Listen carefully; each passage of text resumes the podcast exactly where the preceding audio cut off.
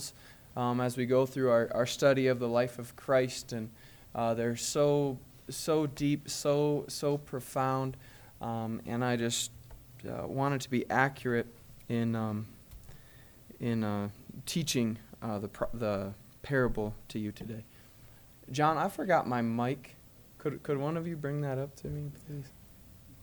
It's one of those days. Um, so we're in Luke chapter eight this morning, and um, let me put my mic on real quick.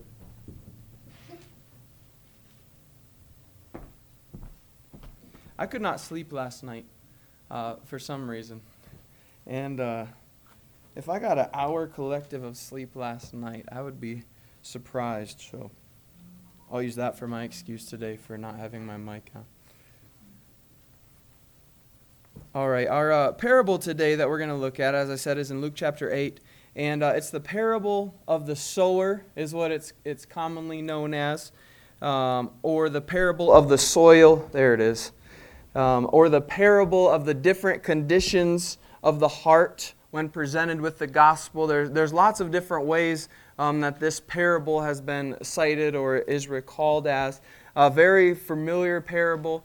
Uh, you can probably almost quote it to me word for word. Um, I, I want to give a little definition of a parable. I think that's important uh, before we get into our study over the next few weeks through the parables. But a parable, the, the literal definition is to put one thing alongside another for comparison. And this was typic, a typical way of teaching by rabbis or the teachers of the day of Christ, in the day of that Christ ministered on the earth. Uh, still a familiar way uh, of teaching. You tell a story, an illustration. You try to relate uh, current events to what's going on in, in our lives. You see the, these different styles, these different types of using stories to teach. Um, parables would put a story alongside a spiritual truth. That's probably more the definition that you're used to there. Um, parables placed profound theological truth in familiar settings. Jesus is well known for teaching in parables and uh, probably the greatest user of parables of all times. You know, Jesus is recalled as a, a wonderful teacher, as a great teacher, uh, the greatest teacher of all, as far as I'm concerned. But remember, he was so much more than a great teacher. He, he is God, he is Messiah come down. Uh, so much more than a great teacher. So don't get caught up on just thinking he was a great teacher. This parable is a huge turning point in Jesus' public ministry. And I want you to grasp this, I want you to think about this. Matthew tells us that from this point on, Jesus spoke to the large crowds in parables only. Anybody know that? It's interesting that Matthew records that but Jesus' teachings, I'll try to explain why this is going on.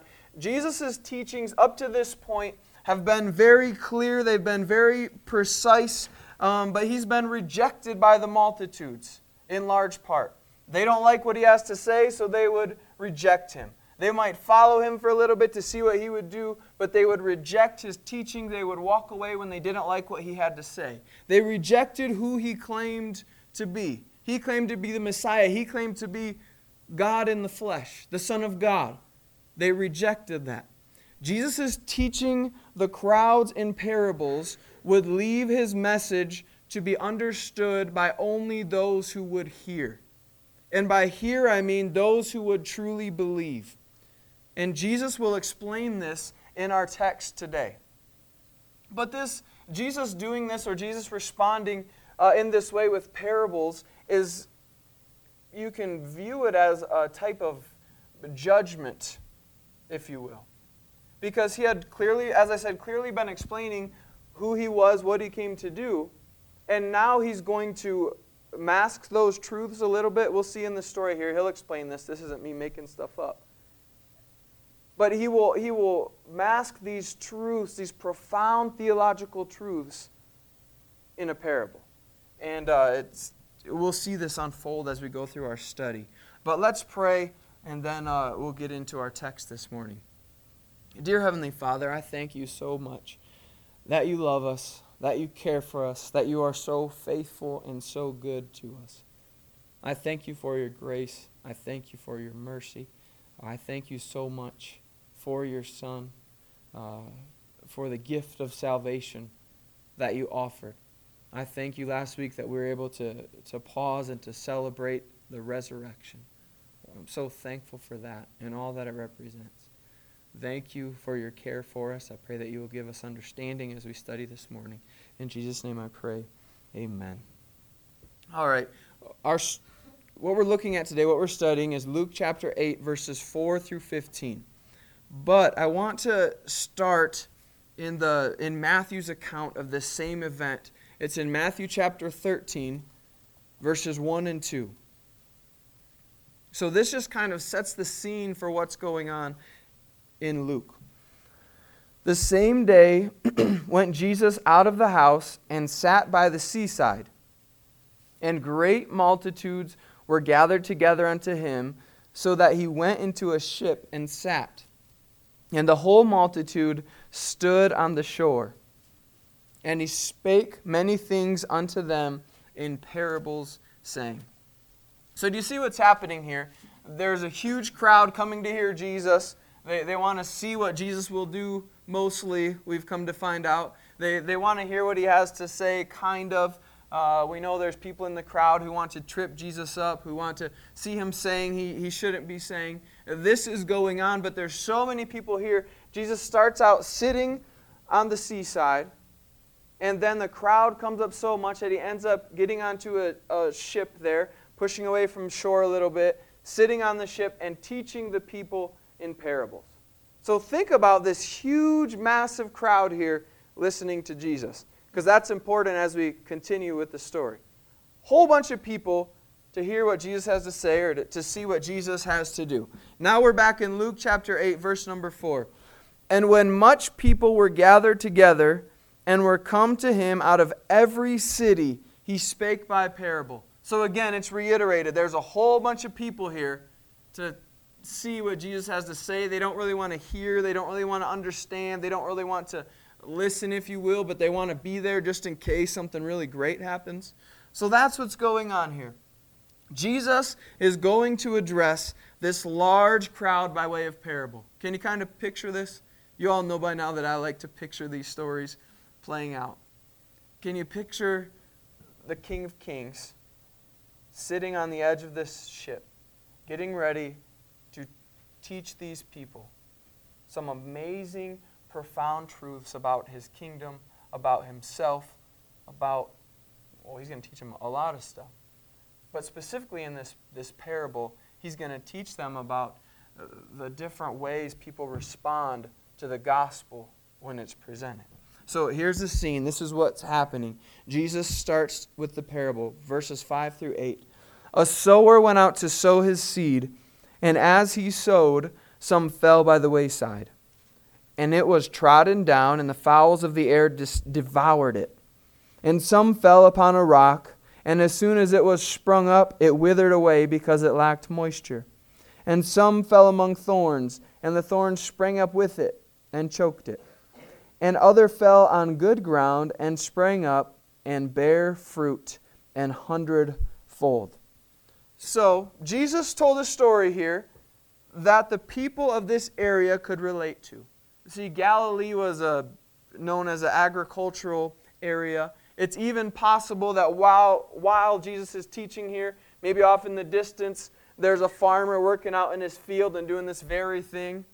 I kind of doubt it, but it's possible. I mean, I would think if a farmer heard that Jesus was, you know, within seeing distance, he would run over and at least see what's going on. But it's possible Jesus could have pointed out to this field and said, told them this story about the sower and they could have looked out oh yeah i can i can relate to that. These people had probably done some of their own planting grown some of their own crops. So jesus' story would have been familiar to the hearers. Simple story easy to visualize uh, maybe as i read it you're visualizing a farmer trying to plant his field um, we have a field, we have a sower, we have a seed, and we have different types of ground where the seed would fall. Verse 5 says, A sower went to sow. And I want you to understand common sense tells us he didn't go start the tractor and you know get get the planter and start, you know, drilling the seeds in the ground. The way that they would sow, the fields were much smaller. They would work the ground and then they would walk down the furrows of the field and they would they would scatter plant their fields. And I tried to do this in my yard with my alfalfa and it didn't work. I'm not good at all at this. But he's, you know, hand scattering these seeds and hopefully evenly. And no matter how careful he is, how, how hard he tries to do it well, stuff is going to go places where he doesn't necessarily want it to go. So, so that's what's going on here. The seed is falling in different ground with different conditions. Some fell by the wayside. What is the wayside talking about? Around the perimeter of the field, there would be paths paths where the farmers would walk or if people going through the countryside would walk, there was these paths. And uh, if you understand the, the dry climate there, uh, you walk on ground and walk on ground. and You don't work it up. You don't water it. You don't, you don't turn it. It becomes basically like concrete. Okay? It's a road. And they want it to be a road. And they're going to keep it as a road. But seeds that fall on this road aren't going to do very well when they, they try to grow. So, the seeds are scattered there. They're either trampled by foot traffic or they're eaten by the birds. Uh, you ever planted like grass seed in your yard and you didn't cover it with anything? The birds are like, man, that looks good. I want some of that. And your grass never grows. Okay, so I imagine birds like, oh, good, they're planting. Let's go see what we can get here. Okay, so this is the scene. Jesus is telling this story, this, this parable. This, this guy is planting in his field, throwing the seeds. It goes on the wayside, it's either trampled or it's eaten by birds. Not very productive uh, area to plant, but it happens. Verse 6 And some fell upon a rock, and as soon as it was sprung up, it withered away because it lacked moisture. So this this planting on a rock, you know, as a, as a kid when I heard this story or when I read it, I would think of this farmer having like rocks just laying around his field. And um, I grew up on a farm and I quickly learned farmers don't have rocks laying around their field. Anybody ever have to spend their whole summers picking rocks out of fields? Okay, every time you work the dirt, rocks like have babies under there in the winter or something. right? There, there's always rocks in the field. So a farmer would have cleared the rocks out of his field. So what's what's it talking about here? Hidden underneath the soil there would have been rocks or there would have been a rocky patch where once this seed germinated or started to sprout, started to grow, the roots couldn't sink in. And what would happen? It would be burned up, it would be useless. Verse 7 And some fell among thorns, and the thorns sprang up with it and choked it. So some seeds fell on ground that possibly looked good. I'm sure the farmer did his work to till the ground, but within that ground there was root systems or, or seeds for weeds, and the, the plant started to grow, and man, those weeds, weeds can grow so fast. I spent a lot of summers chopping weeds out of the field too, but the weeds would grow and they would choke out the plant. Plant would start to grow, weeds would overtake, the crop suffers, it dies, doesn't grow. Rough story so far, right? Think about this poor farmer. Like he's doing his thing, he's trying to grow his field. These are battles that every farmer's would face. Depressing, disappointing. But some of the seeds would actually make it. The farmer usually does have a harvest of crops in spite of all the challenges, which takes us to verse 8. And other fell on good ground and sprang up and bare fruit an hundredfold. So there it is. The farmer's work paid off.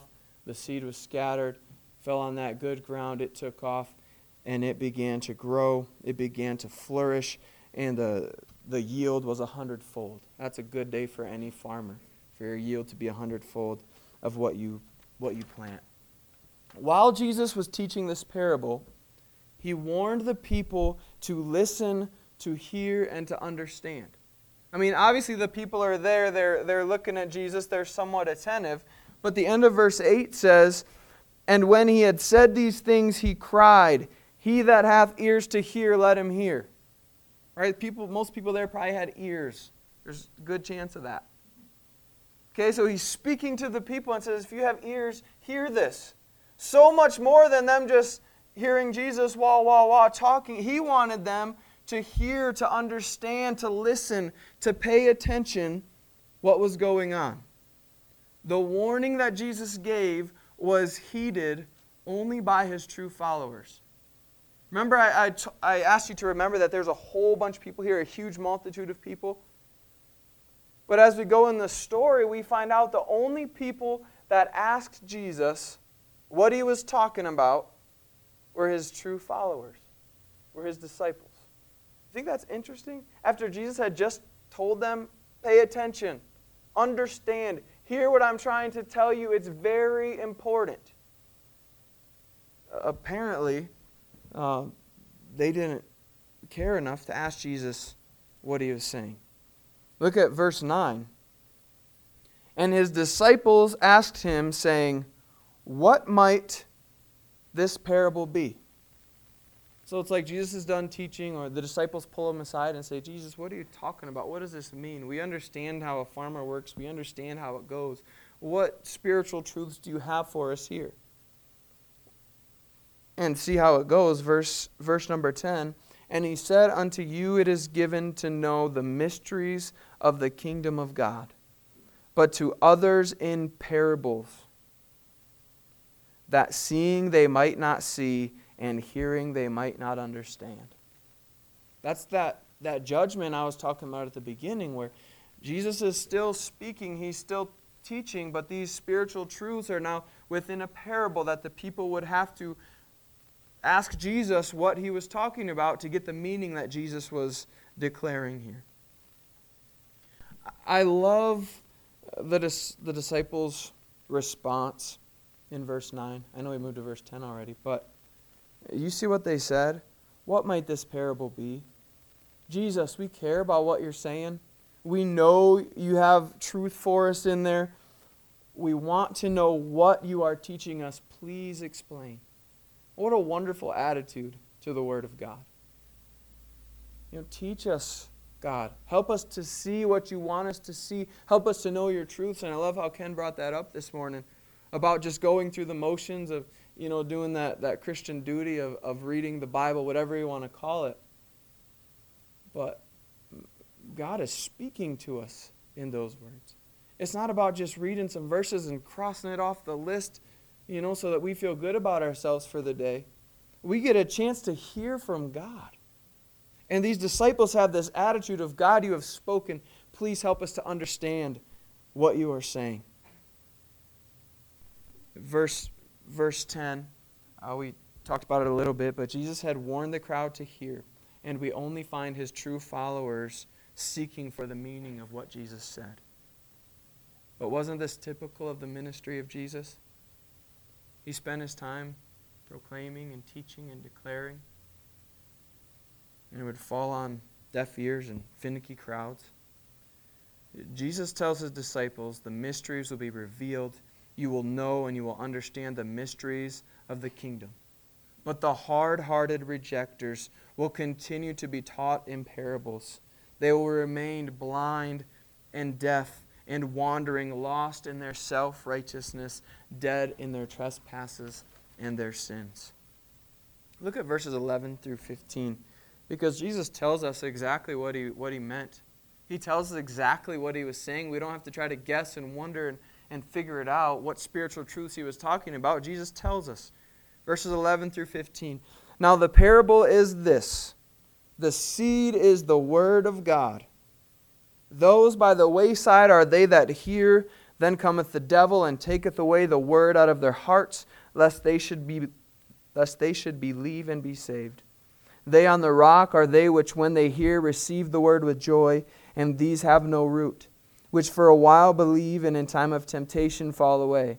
And that which fell among thorns are they which, when they have heard, go forth and are choked with cares and riches and pleasures of this life, and bring no fruit to perfection. But that on the good ground are they which, in an honest and good heart, having heard the word, keep it and bring forth fruit with patience. So, there, Jesus explains what he's saying. But I want you to think about Jesus' ministry up to this point. Think about how he's been ministering. Think of how the people responded to him. Remember the background leading up to this parable. It's not just an abstract parable, you know, stuck somewhere in Jesus' ministry.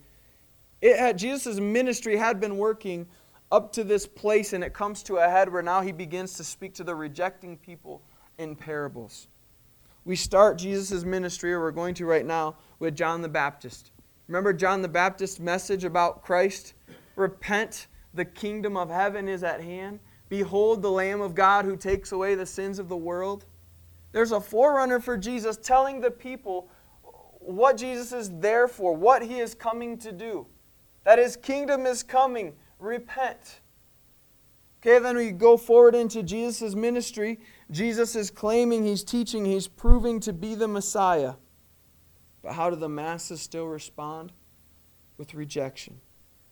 They kind of follow Jesus. You can see crowds, but they're there to see the miracles. There's religious leaders trying to discredit Jesus. They're trying to turn the crowds away from Jesus. Some do follow, some do truly believe. Jesus continues to operate in complete obedience to the Father. Man, it, working your whole ministry and just seeing people spit in your face and reject you and mock you and all that came along with Jesus' ministry, that could get tiring. But we find Jesus all through his ministry always being completely obedient to the will of the Father. And he continues to go, he continues to work, he continues to move forward. Jesus continues to seek and to save the lost. Jesus continues to be the way, the truth, and the life. And in me, this is, this is kind of for free. This is just a thought I had as I was studying. I wonder what the disciples thought about all this. Right? Because you have Jesus ministering, and he knows how people are receiving or not receiving, he knows what they're thinking. And he knows people are rejecting him. We have the disciples who are there with him the whole way, and they see that stuff. They see people not believing in Jesus, they see people rejecting Jesus. I wonder what, if they were thinking, what's going on here?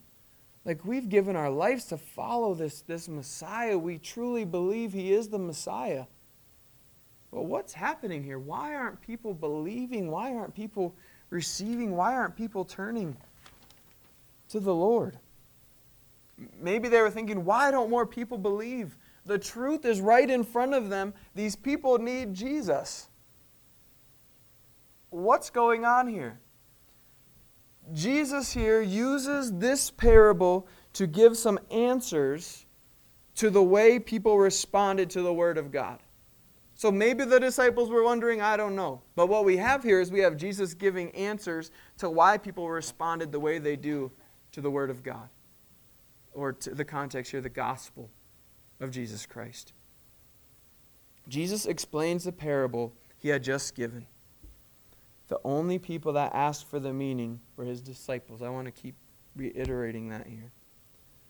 Verse 11 talks about the seed. The seed is the word of God or the gospel. Verse number 12. Now the pair or sorry, those by the wayside are they that hear then cometh the devil and taketh away the word out of their hearts, lest they should believe and be saved. So we have these people who are exposed, um, yet they, they reject, they're hard hearted, they don't heed what Christ has to offer. In Christ's context, I want you to think about this. It wasn't atheists that were rejecting him. You know, we hear so much about atheists and so much talk about that who are rejecting. But here it's the religious leaders. The people leading God's chosen people are the ones rejecting Christ, trying to find faults in him, trying to make him guilty, would eventually take him to be executed. I mean, that's pretty incredible to think of that way. When I think of a rejecter of Christ, it's atheist in my mind. But still today, we find many religious people who think they have it figured out, who think that they can have a right relationship with God apart from Jesus Christ and His gospel. So it doesn't just have to be atheists that are, are rejecting God. There's many people at church all over the world that reject Jesus Christ. The seed is given, the devil snatches it away. That was interesting to me to think about the devil snatching the seed away. How, how does the devil do that? How, do, how does the devil snatch this, this seed away? I mean, the people would, would hear the gospel, they would hear the good news. It, it's like they kind of believed, and then, but not really because the devil snatches it away. The methods the devil has for snatching are pride. God, I'm not a sinner. I don't need you. I've got this. I can do enough good to get to. You see the pride? Doubt. What if, what if he's not really who he says he is? How about fear of what others will think? Why people would reject. How about the love of sin? God, that sounds kind of good, but I just, I love my sin and, and what I'm doing, and I don't want to surrender to you. How about false gospels? Claiming other ways. Uh, the devil is very good at, at what he does, and he has ways of working to snatch this seed. And it's a sad reality, but Jesus dealt with this on a daily basis. Look at verse 13. They on the rock are they which, when they hear, receive the word with joy, and these have no root, which for a while believe, and in time of temptation fall away. So we have these people who they, they hear the message of Christ and then they say, Well, that sounds good. Like, I'll give that a try. Jesus has done some pretty neat stuff. We've seen some cool miracles. He fed a whole bunch of people on many occasions. You know, Jesus sounds neat. Maybe I'll give him a try. We have these superficial professions of faith. A difficult situation arises, and what happens here, according to the verse, the, the way that these people are rejecting Christ as difficult times come, nope, that's not for me. I don't want to be with, with that Christ. I don't like his message anymore. I don't like this thought that I'm a sinner and I need help. I'll, I'll, try something else. There's no true repentance, there's no commitment, there's no salvation. And I reference this, but John 6, remember the feeding of the 5,000? It's a very long chapter. We have these people, over 5,000 people, so excited to meet Jesus, to be fed by him. They want to follow him, or at least it appears like it. But as the chapter goes on, what do we find? We find them not liking Jesus' message. Read, read John 6 sometime. Because it starts out great, but then they don't like what Jesus has to say and they walk away. And there's just a few people left with Jesus. And we have this example of people maybe thinking about believing, but they don't like the whole gospel, they don't like the whole message, and they walk away when times get difficult. Contrast that with Paul's faith. 2 Corinthians chapter 12 verses 7 through 10.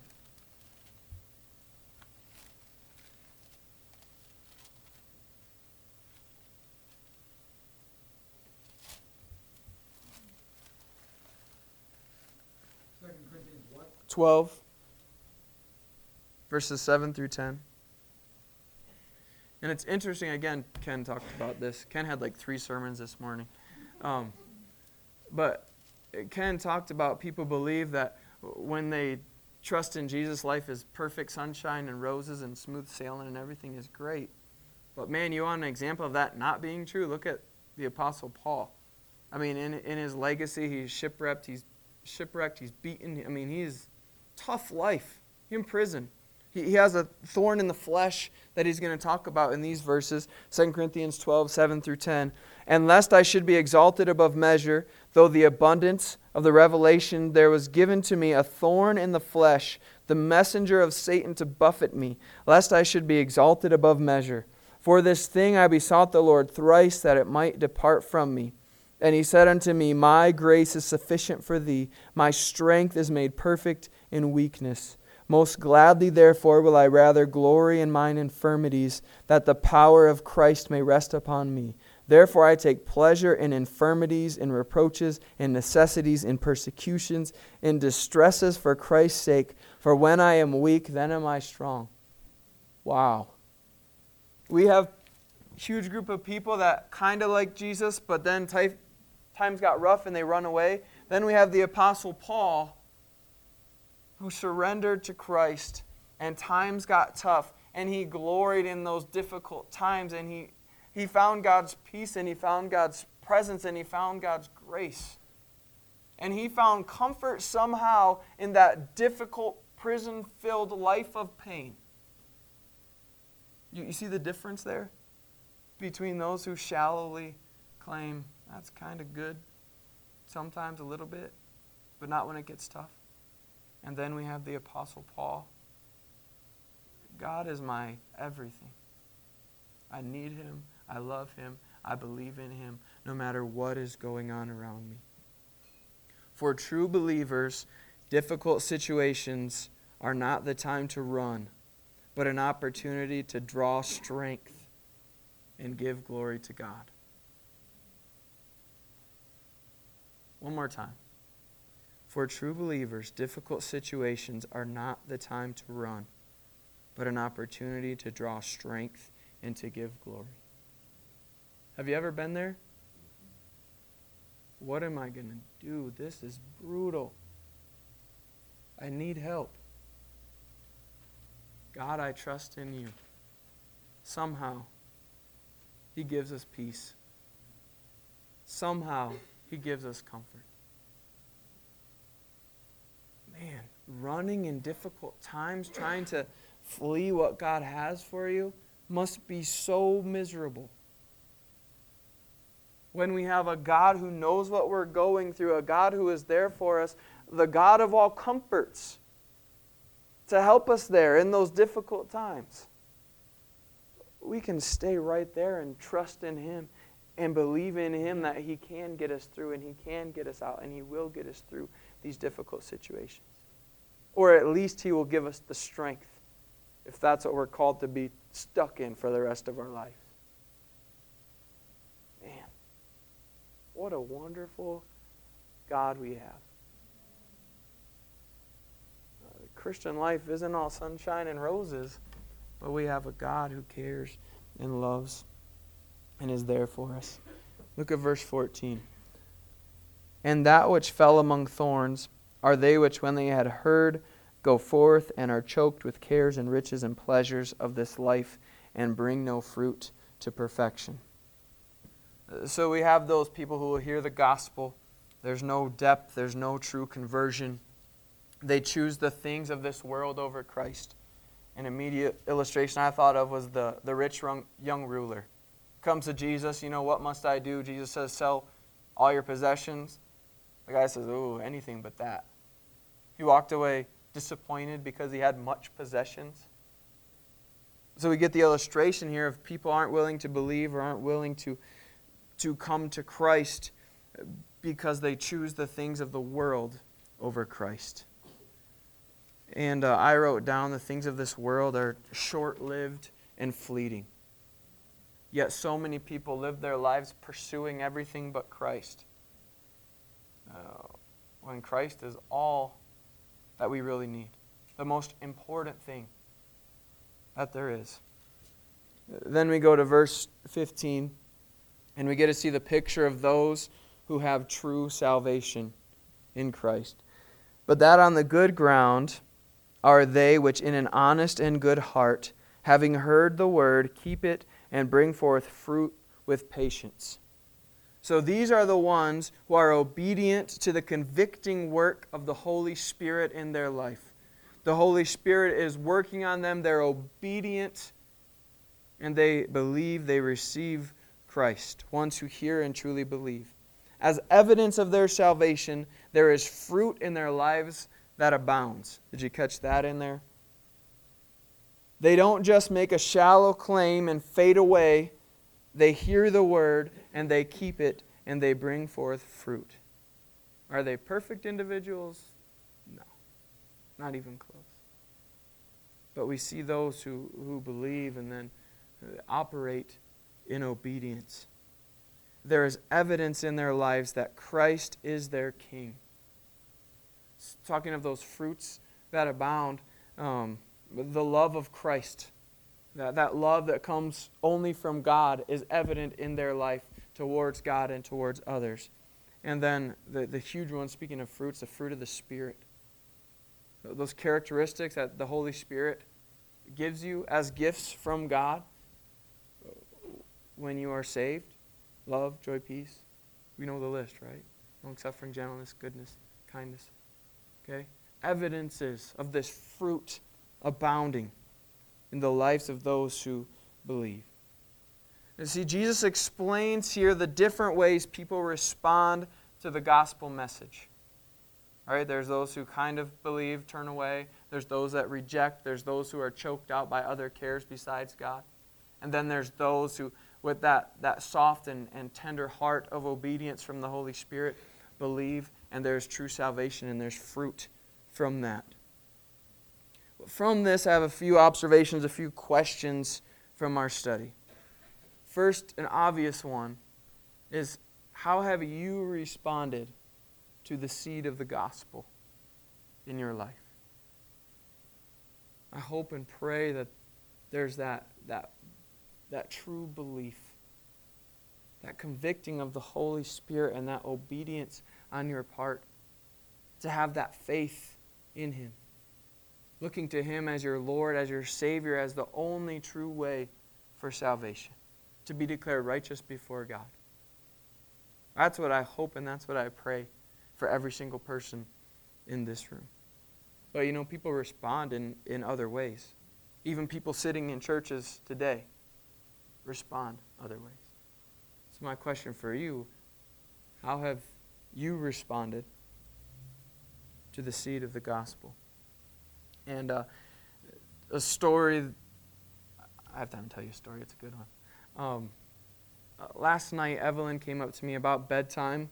I don't know if this was a trick so she didn't have to go to bed or what, what her motivation was, but she has this front tooth that is so loose it just drives you crazy because it's all crooked and, you know, like she has a jacked up grill. But I'm like, Evie, you have got to get that tooth out of your head. Like, it's awful. And so she's like, okay, Dad, you know, will you help me? So, man, we spend like half an hour wiggling that thing, and finally, I mean, I'm prying back and forth, and it's pretty funny. But uh, she goes in the bathroom and she twists, and bang, she pulls that tooth out. Great, you know, so excited. But she takes a tooth, puts it in a bag, puts it under her pillow for the tooth fairy, which she's obviously figured out is mom and dad. And uh, so, sorry, kids, that heard that. and Ken, sorry to disappoint you. but she puts a tooth under her pillow, obviously waiting for dad to give her a buck for that tooth. And uh, I go in there this morning and uh, put the dollar under, grab the tooth. There's some notes in the bag for dad and mom, not, not tooth fairy. Um, so the first note is like, thank you, mom and dad. Like, thank you for working so hard and for loving us, caring for us, providing for us. I love you so much. You're the best parents. May have embellished that a little bit, but uh, the next, the next, no, there's relevance to this story. I promise. The next note says, "Mom and Dad, thank you for leading me to Christ." Amen. Eight-year-old girl. Why did she leave that note? I mean, I'm so thankful that she did. But what we see, or what I see there, is that tender heart, that obedient heart to the working of the Holy Spirit. Yes, she hears it from mom and dad all the time. You know, yes, she's, she's in a church where she hears the gospel, you know, Awana's Sunday school. But I'm so thankful for that sensitive, tender heart to operate in obedience like that to salvation. And those fruits from that, she's my daughter, so I think that she's great. But man, she is loving, and she is kind, and she is patient, and she is caring. And I know that you all see the other side in that as well, and I do too. She gets in trouble. But I'm just so thankful for that real life example, you know, that, that I was able to have this morning. And I'm so thankful for God working in the lives of my children. Pray for all of them to come to Christ. And three of them have made that profession so far. And little stinking Paisley needs Jesus so bad.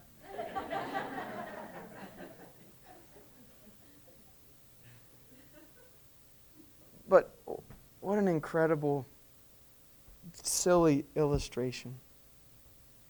I'm just thankful for the way God has worked in my family and in my children. And with that being spread, are we spreading the seed? Are we sharing the gospel? You know, we can't control people's response to the gospel. As you probably figured it out if you've spent much time sharing the gospel with people. Some people don't want to hear it. Some people kind of do. Some people really, really don't.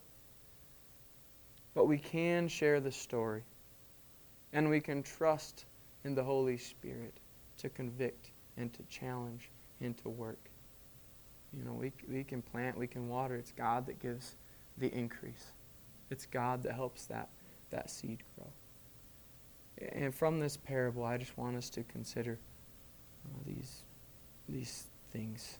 Um, so important, so neat. I'm so thankful for my God for the way that He works, for His faithfulness in my life. Let's pray together.